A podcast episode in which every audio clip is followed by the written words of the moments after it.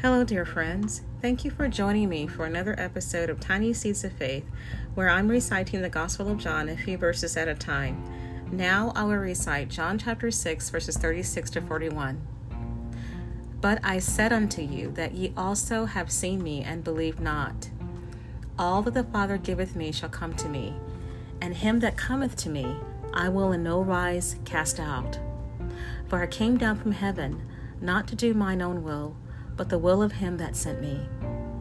And this is the Father's will which hath sent me, that of all which he hath given me, I should lose nothing, but should raise it up again at the last day.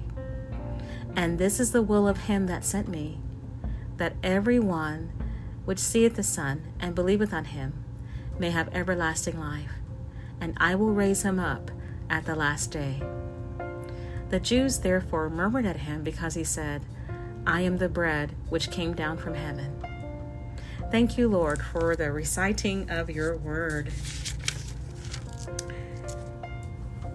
We see in this passage that it is the Father's will that all who believe on Jesus Christ may have everlasting life. All who come to Jesus will not be cast away. Whoever comes to Jesus will be received.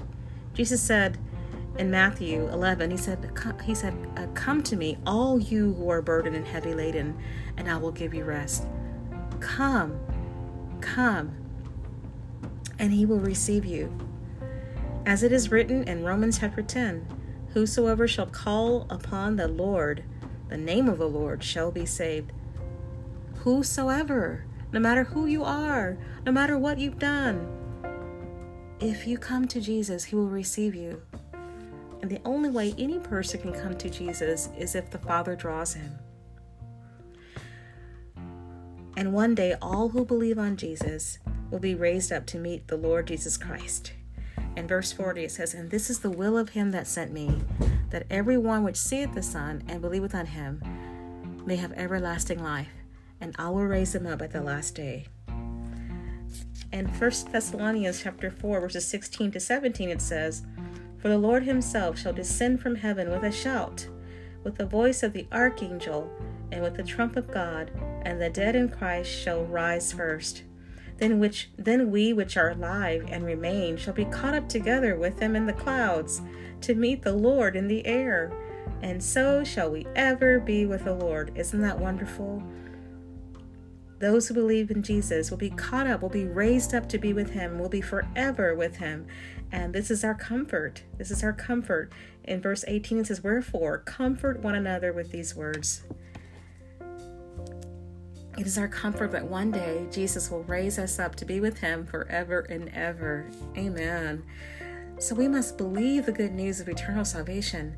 Don't ever, if you are a Christian and you truly believe in the Lord Jesus Christ, then there's no reason to doubt your salvation. Keep looking unto Jesus, the author and finisher of your faith. He is faithful to complete the good work he has begun in you. He is faithful to complete it. Hallelujah. And if you do not know the Lord Jesus Christ, if you've not made him your Lord and Savior, he must be Lord and Savior. Then believe on him today, give him your heart today, and you will have eternal life.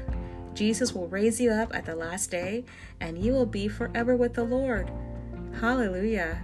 Hallelujah. You will have everlasting life. Let us pray.